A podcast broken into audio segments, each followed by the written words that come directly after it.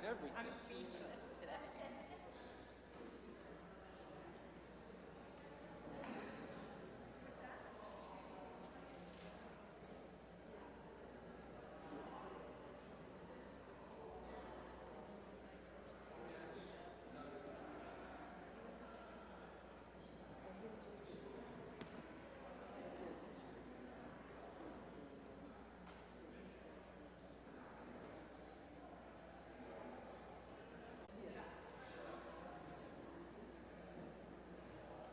Should we start?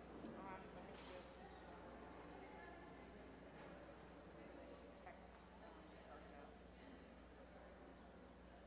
I just saw him. Yeah, I saw him.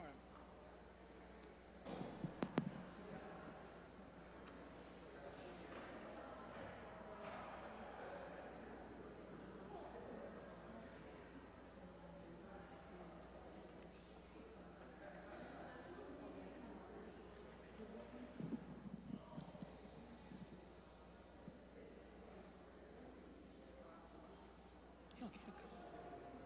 Want me to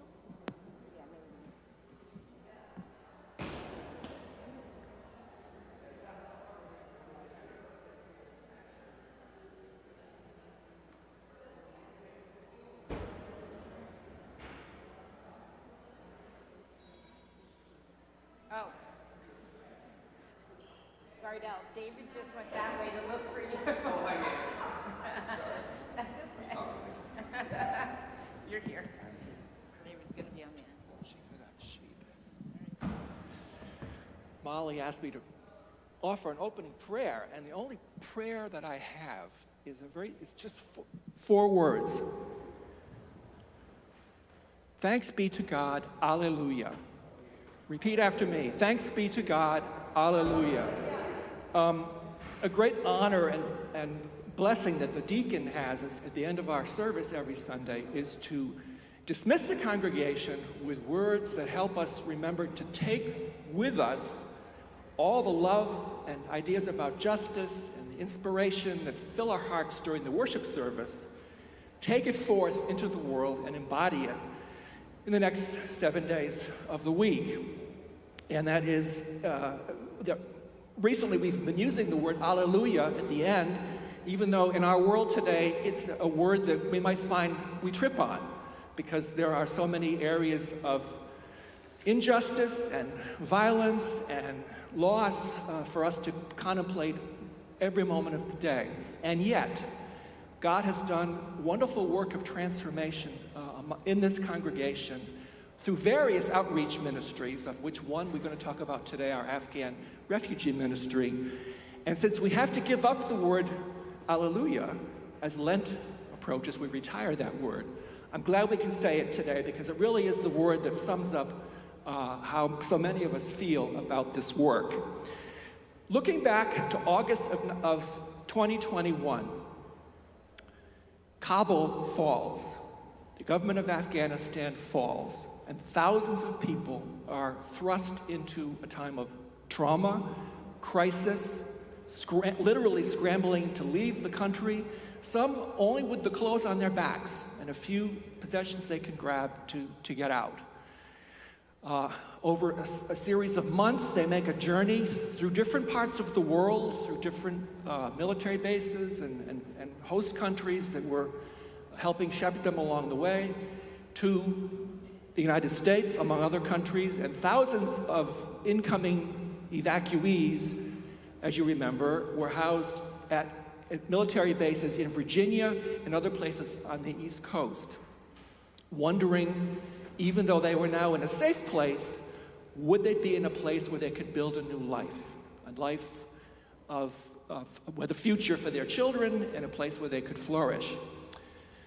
Meanwhile, at St. Columba's Church, a group of maybe a dozen or 15 people um, begin to meet in a circle to, to pray about this, to express alarm and concern about the events we're hearing about, and to try to build on the success that this parish had achieved in the last five years by working with another Afghan refugee family, asking, can we do it again?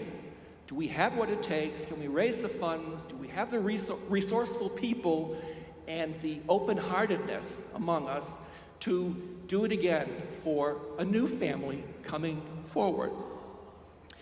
Well, yes. Not one, not two, but three families um, made their way into our community and into our hearts. And we, we look, at, look at one another sometimes and, and ask, how did we do it? Um, the reason is because of you. There are really three, three factors that have gone into making our Afghan refugee ministry one about which we can say Alleluia today.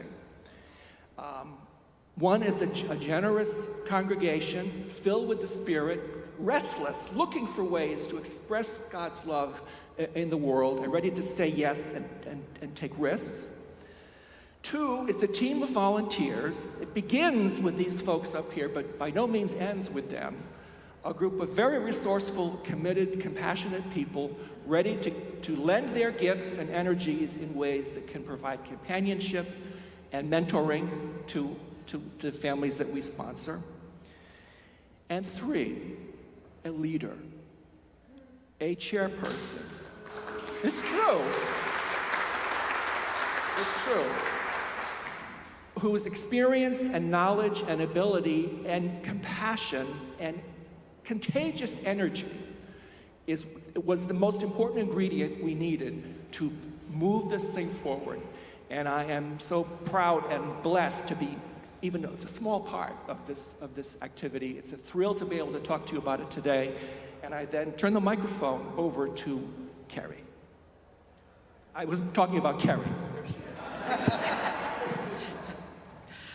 um, good morning. It's so great to be with you here to um, share um, a, a, little bit about our, our work this year. Um, I'm going to introduce um, Gardell. Um, he is the uh, chair of our finances. He makes sure that I don't give all the money away on any given day.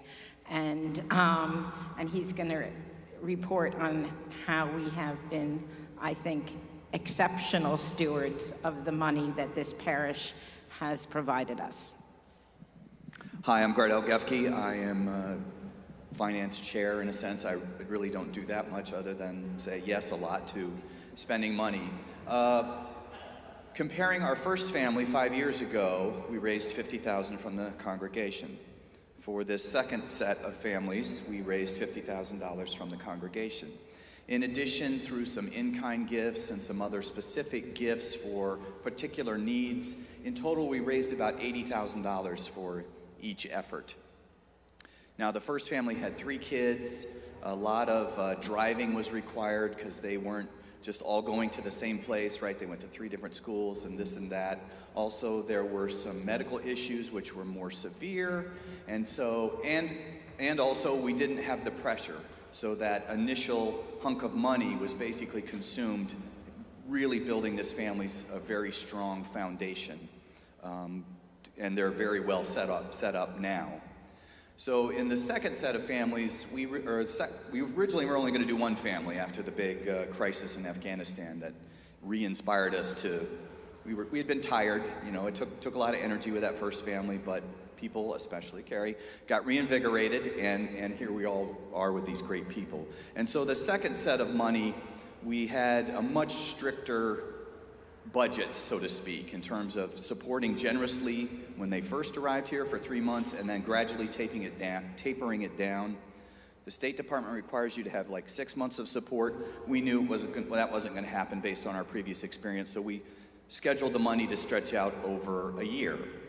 And that's worked out pretty well, especially with Carrie being, she's not, she's pretty much a hammer in terms of making these, well, no, you, there's, you're, you're trapped between wanting to be a, a paternalistic parent, you know, I'm going to guide you with your money, to realizing, no, these are adults. They had careers, professionals in Afghanistan, and they can figure out what to do with the money that is available to them. But we were much harder in terms of, or much uh, less flexible with, with, with their uh, quibbling with their employment situations, shall we say. So, you know, they had to get a job, they had to get on track, to make this uh, program work. And by whatever mercy, and along with, we did have some special circumstances like dental work. We spent a fortune on that, but luckily we individuals had approached the committee, uh, Carrie and David, and you know wanted to that generosity that David was talking about, wanted to give, and so something like dental work or uh, some training programs, you know, that are going to be very critical to these families long term. It sort of worked out, and I'm every day I'm fingers crossed knocking on whatever pieces of wood I can uh, find because right now it looks like so April will be about a year after we got the three families, and in spite of pregnancy and med- other medical issues and um, people changing jobs when maybe, ah, we're the parent, we don't want you to quit your job that's paying you money trying to do something else. The families have found their way, and all three seem to be very uh, well footed going to the future.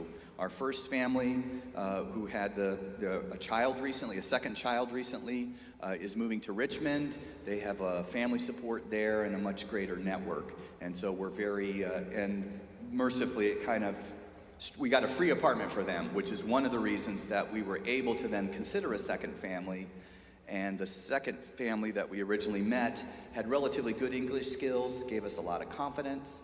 And then they had a friend, and they'd both been in the residence inn after months and months and months, and they were going to lose their place. So we were like, uh, okay, we did it. And somehow it's, well, all these folks have done most of the work getting them aid, getting them health care, getting visas, and everything that you can't believe all the work that, that these folks have done. So we feel like we've done a you know, we got a three for one, so to speak, compared to our last experience, but that last experience really taught us all the pitfalls and, and things that can go wrong, and so we were psychologically much better prepared when those occurred. So I, that's my story.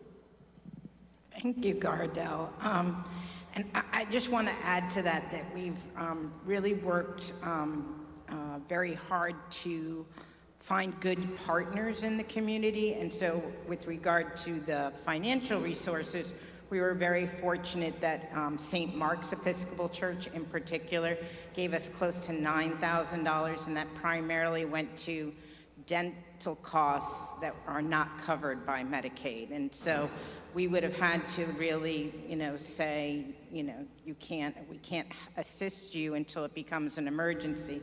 So the families were able to do much um, postponed dental work thanks to that um, donation.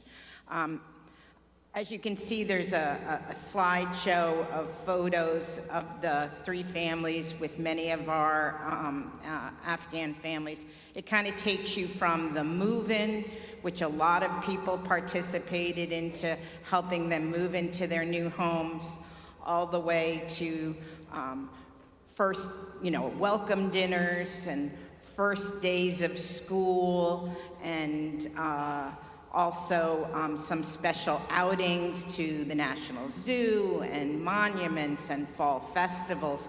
All this was made possible by many parishioners who are not up here right now. It, people have responded and it's been an incredible um, way that the parish has engaged with these families.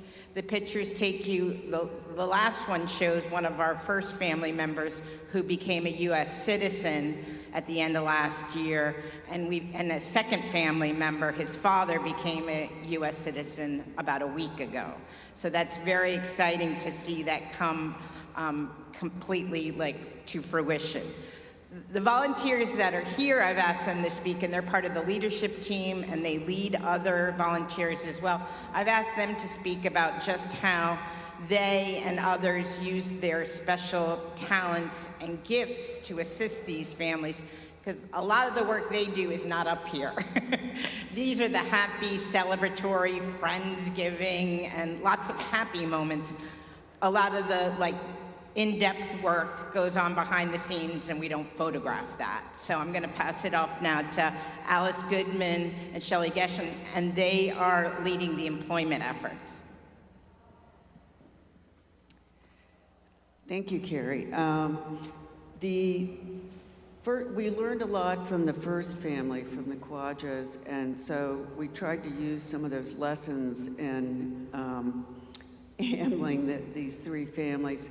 Uh, to help them find employment, which was the priority once they had housing. And first thing we do is we sit down and meet with them and try to get to know them and figure out what are their strengths, what, what can they do, what, uh, how good is their English, what other things do they need to get a job. And once we've gone through that, uh, one of the, the speed bumps that I had in doing this is that now all uh, employers use online applications. And for these folks, their personalities are really their selling point. Their, um, their uh, smiles, their friendliness, their eagerness to work, all of this is a selling point, and they can't use that in this kind of job world. It's very difficult. So I went back to the old fashioned way, and through parishioners and friends, I would just go to local businesses and stop and talk to the manager or the owner and try to figure out, you know, whether they're some, it would be a good fit if they had a, an opening. And some of those turned out to be very good partners. Uh, for one, Bandit Taco, which is right up the street from here, hired, uh, almost hired him on the spot, one of the guys. He had such a great personality. Um, now, Wegmans, on the other hand, they do online applications and their interviews are over the phone. And those don't go so well because if you're, that's not your first language, it's very difficult to have an interview over the phone when you can't see the person and you're not sure what they said. And um, so that was kind of hard. And then we, we, so we went to all kinds of places around here, Stroh and other paint stores and the local UPS and um, little grocery stores and, and things like that. And while uh, they find a job, the first one may not be the right fit for them. And they're not going to know that until they've spent some time there. So one of our first hires was at Silver Diner. And I encourage everyone to go there because they've been wonderful. They uh, will train, um, they increased his hours, and now, as Gardell said, this family's moving to Richmond, and there is a Silver Diner in Richmond, and they're willing to transfer him possibly to the restaurant there. And uh, he's someone who wants to get into a management track, and I think he would be a very good candidate for that. Um, other ones that we um, uh, found, and some of these we found through the families themselves. Um, they brought to our attention uh, a group called Emma's Torch, and they help people, uh, they put them through a culinary program, an eight week program where they pay them, and at the end, they help them find a job. And one of the mothers went through this program, was the star of the program, and the first job she got wasn't the right fit, and then she went out and found her own job. So now she's working at um, uh, Moby Dick in Bethesda. And um, she likes that, and that works better for her because she has children and couldn't hold a full time job.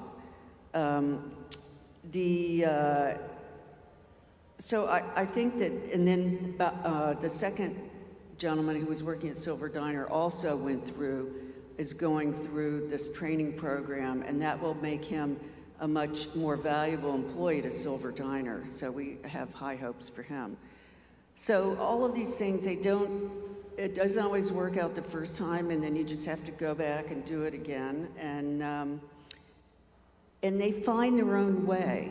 They have their own uh, contacts that they meet, other Afghans, and that's where they find how to get a used car and how to, you know, other kinds of um, jobs. So now two of the fathers are driving um, uh, DoorDash, and they find that that is a much more flexible kind of a job for them.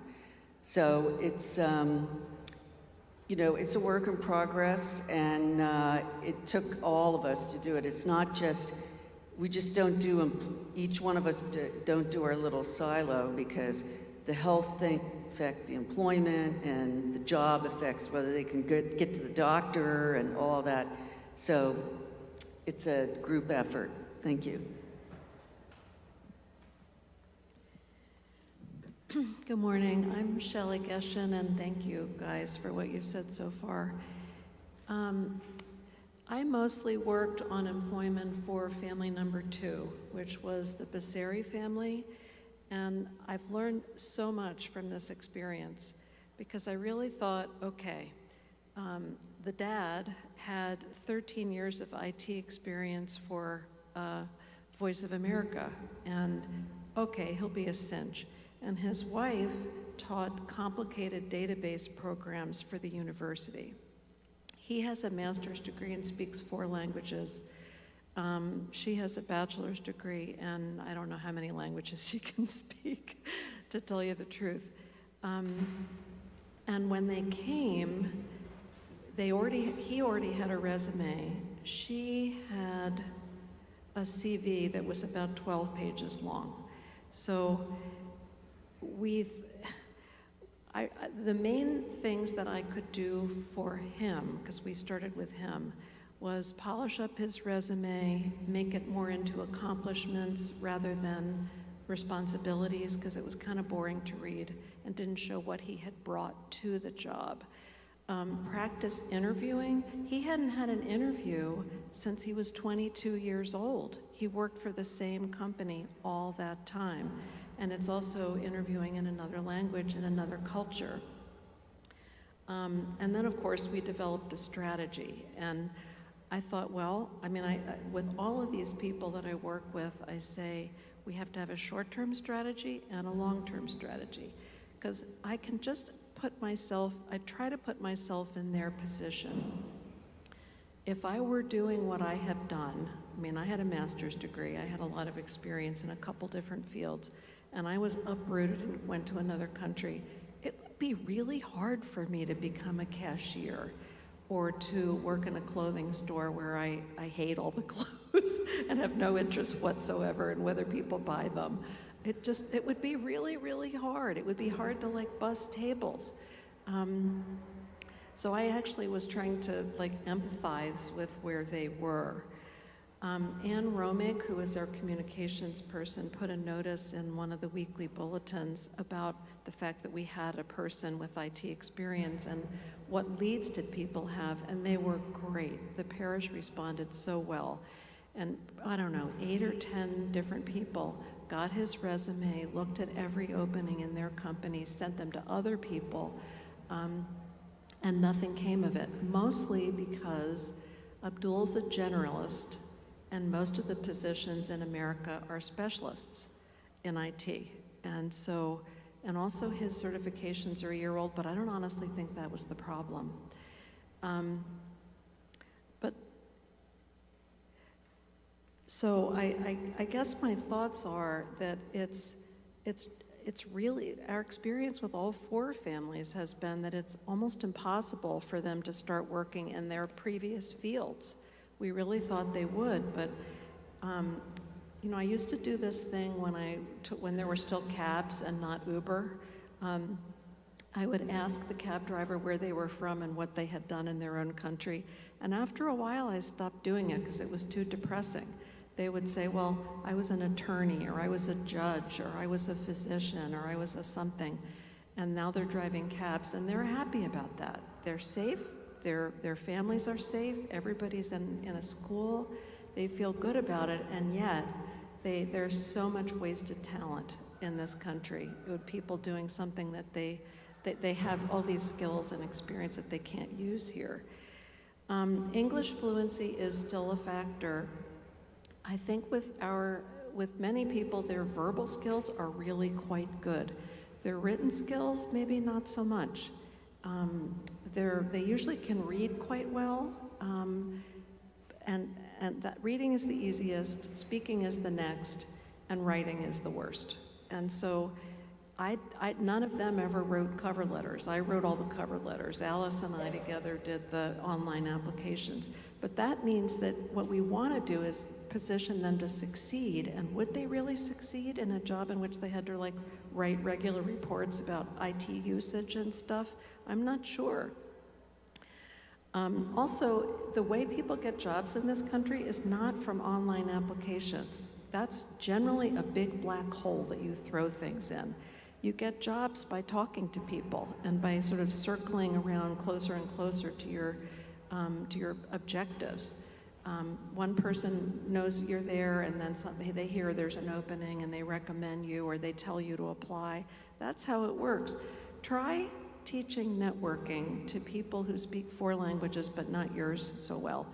And they're introverts and they're unsure of what it's like here. I, I set up a couple for Abdul and he missed both of them. And he really just, I think, it's hard for them to say no to us. They, they should say no, I'm not comfortable doing that. But they don't. They don't want to disappoint us, they just don't do it. so, so, you know, it takes six to 12 months to get a professional job, and they needed to work immediately. So, it, that, so that's why I kept talking about long term and short term. So, we're in this for the long term.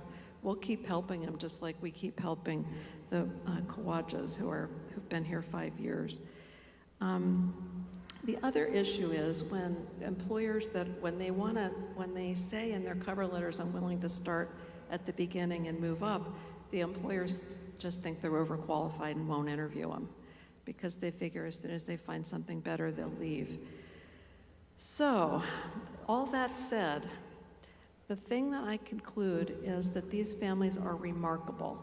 They're, you know, what you need to get a family started is, you know, the five pillars. You need an apartment, you need to get the kids in school or in childcare, you need to get them enrolled in benefits, you need employment, and you need the backlog of health and medical needs, all the health needs met. And the employment is, is there. They have figured it out themselves for the most part. Abdul and Bakhtash both got loans from some, someone they know who's Afghani, to, so they bought cars and that's how they're driving. They like the independence of it and I don't think they're making tons of money, but they're keeping every, everything afloat and more power to them. They haven't had a single, um, I asked Abdul, is there anything we could have done better to help you? And um, what worked and what didn't. And he basically thought the whole thing was great, even though we didn't find him an IT job. So they're, they're, they're really happy here. And I'm so proud of them. And I'm also really proud of this team and all of our partners who helped. Good morning. Um, the Connies arrived in, in late March, as you know, and Najiba was two months pregnant with her second child.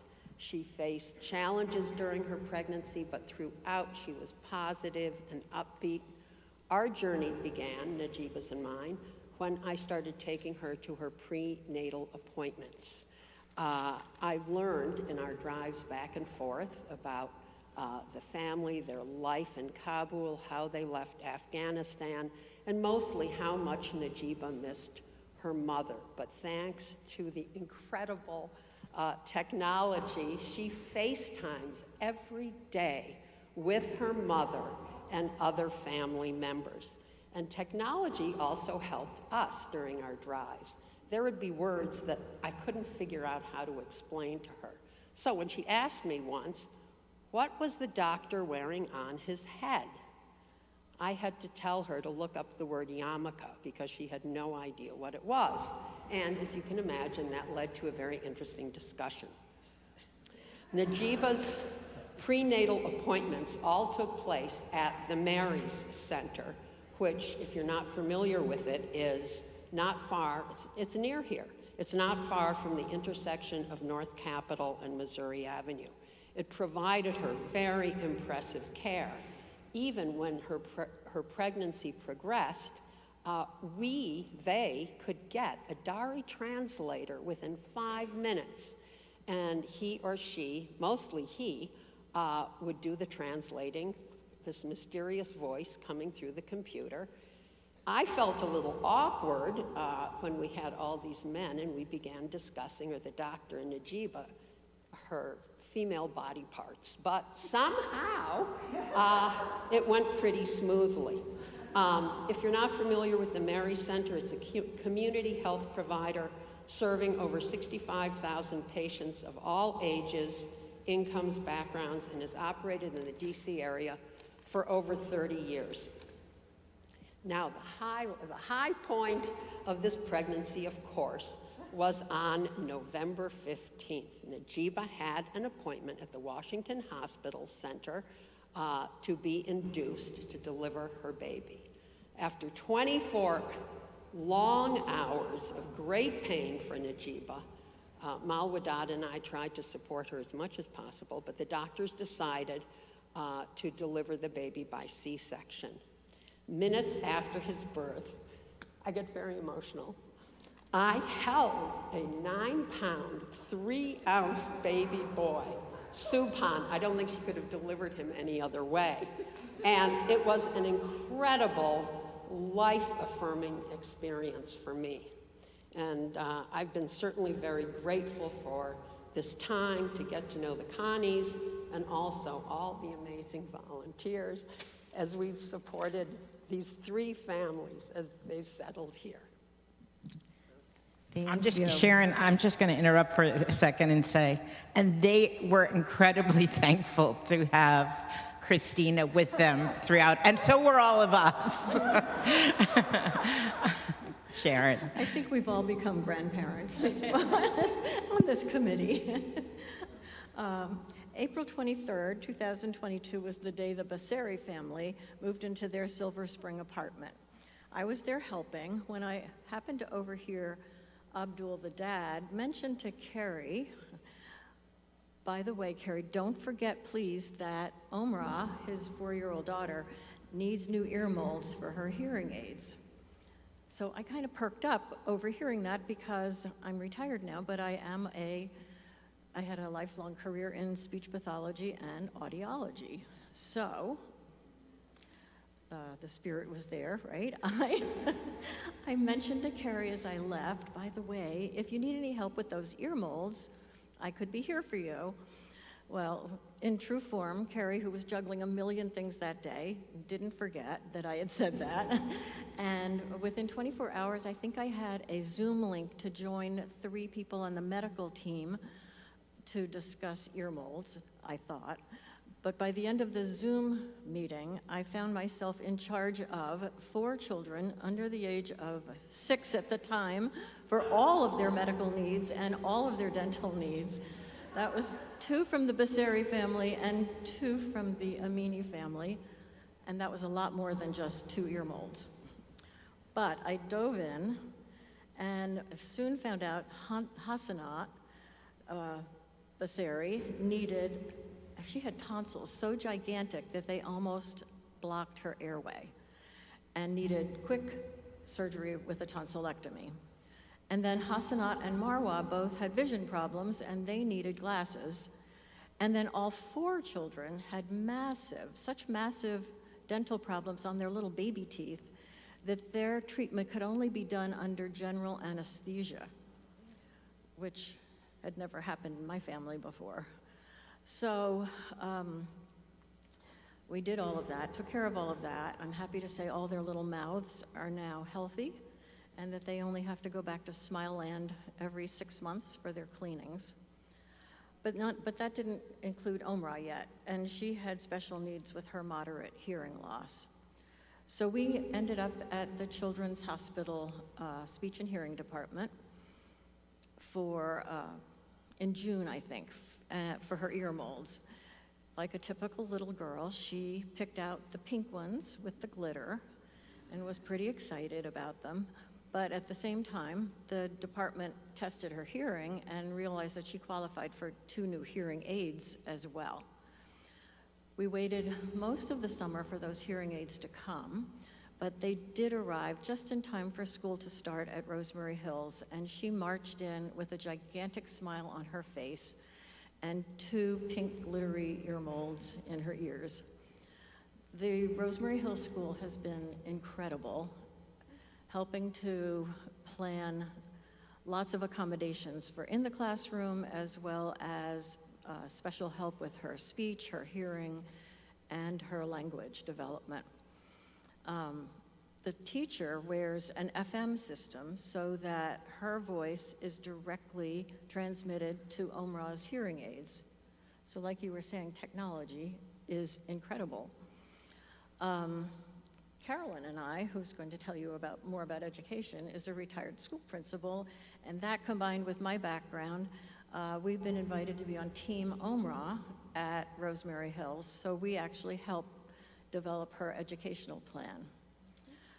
Um, all that was going super well, and then we hit a little blip with Omra's hearing.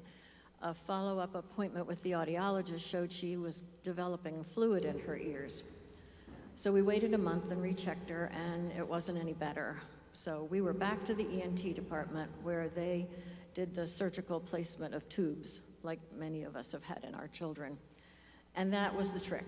They've, they've been fantastic. She is now infection free. Her hearing aids are working at their maximal best. And um, according to Rosemary Hill, she's a delightful student who learns well and is speaking well and is just, they're thrilled with her. So, all that said, I would like to say I am happy to report that the Bassini and Amini children, Basseri and Amini children all seem to be thriving in their new country. They're healthy, they're happy, they're learning English faster than their parents, they're doing well in their schools. And for me, I do feel kind of like a grandmother. I love it. Added four grandchildren and have been part of this amazing team that is just such an honor to work with and to think how much we have helped this family who have been so brave, I think, in coming here and working with us. Okay. All right, I see Carrie looking at her watch, so I'm going to speed this up. But sitting here among these ministry members, I'm reminded of lines from Romans that in Stirring the Waters last week we reflected on. Uh, Paul said to his people, So in Christ, we, though many, form one body, and each member belongs to the other. We all have different gifts, and I think you've seen that here today. As a retired educator, I had the good fortune of facilitating the enrollment of uh, the children of the Basseri and Amini families in Rosemary Hills. It's the neighborhood school in Silver Spring, which is in walking distance to their, their homes, their apartments. And I'm so thankful that the girls have really uh, benefited from small group instruction, English lessons, and uh, meeting friends from all over the world. And a testament to this sweet spot where they landed is that one of the girls, upon completing her first day of school, said, This was the best day of my life. The girls qualified for summer school in July, and in August, I reached out to the director of the Kids After Hours uh, after school and summer program, uh, someone that I had known when I worked as a principal. And I asked him if there were scholarships available for these three girls. He said to me, No. And as you can imagine, my heart sunk. But then he responded, They will come as my guests. So that worked out really nicely last year with volunteers who were willing to drive them back and forth. This year, trying my luck again, I reached out, and Carrie had said we'd really like them to be in camp for three weeks of August. So I said to them, Three kids, three weeks, you know, what can you do for me? And he said again, They will be my guests.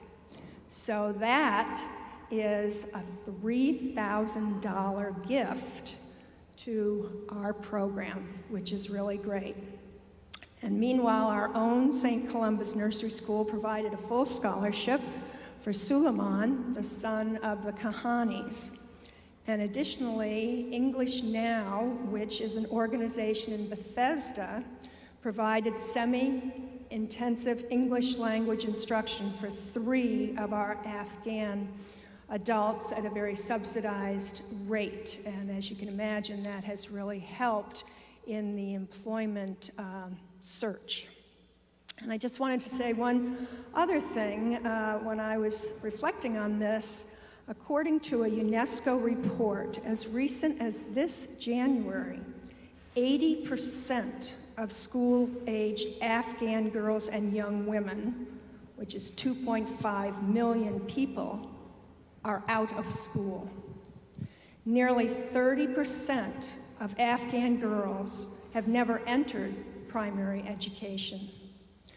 I do not know what the educational opportunities would be, would have been for our girls in their home country, but it fills my heart with pride to know that they have been given a first class education here in our country.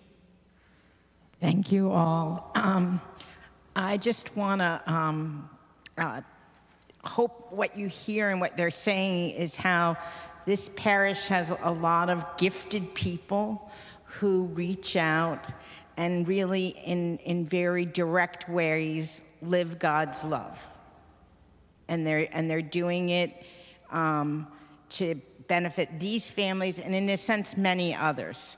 Um, we also have been really blessed by um, their efforts and others' efforts. Many people you'll never hear about who use their networks and their partners to help us assist these families with legal problems, getting asylum, getting visas. It's really been um, remarkable. Um, Cami, do you want to open? We can open up for a few questions. Do we have time? Are there? Oh.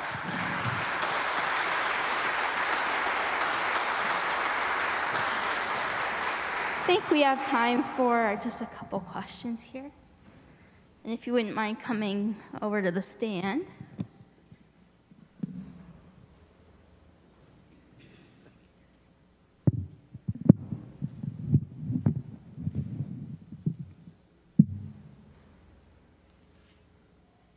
If there are no specific questions, I could do one more thing.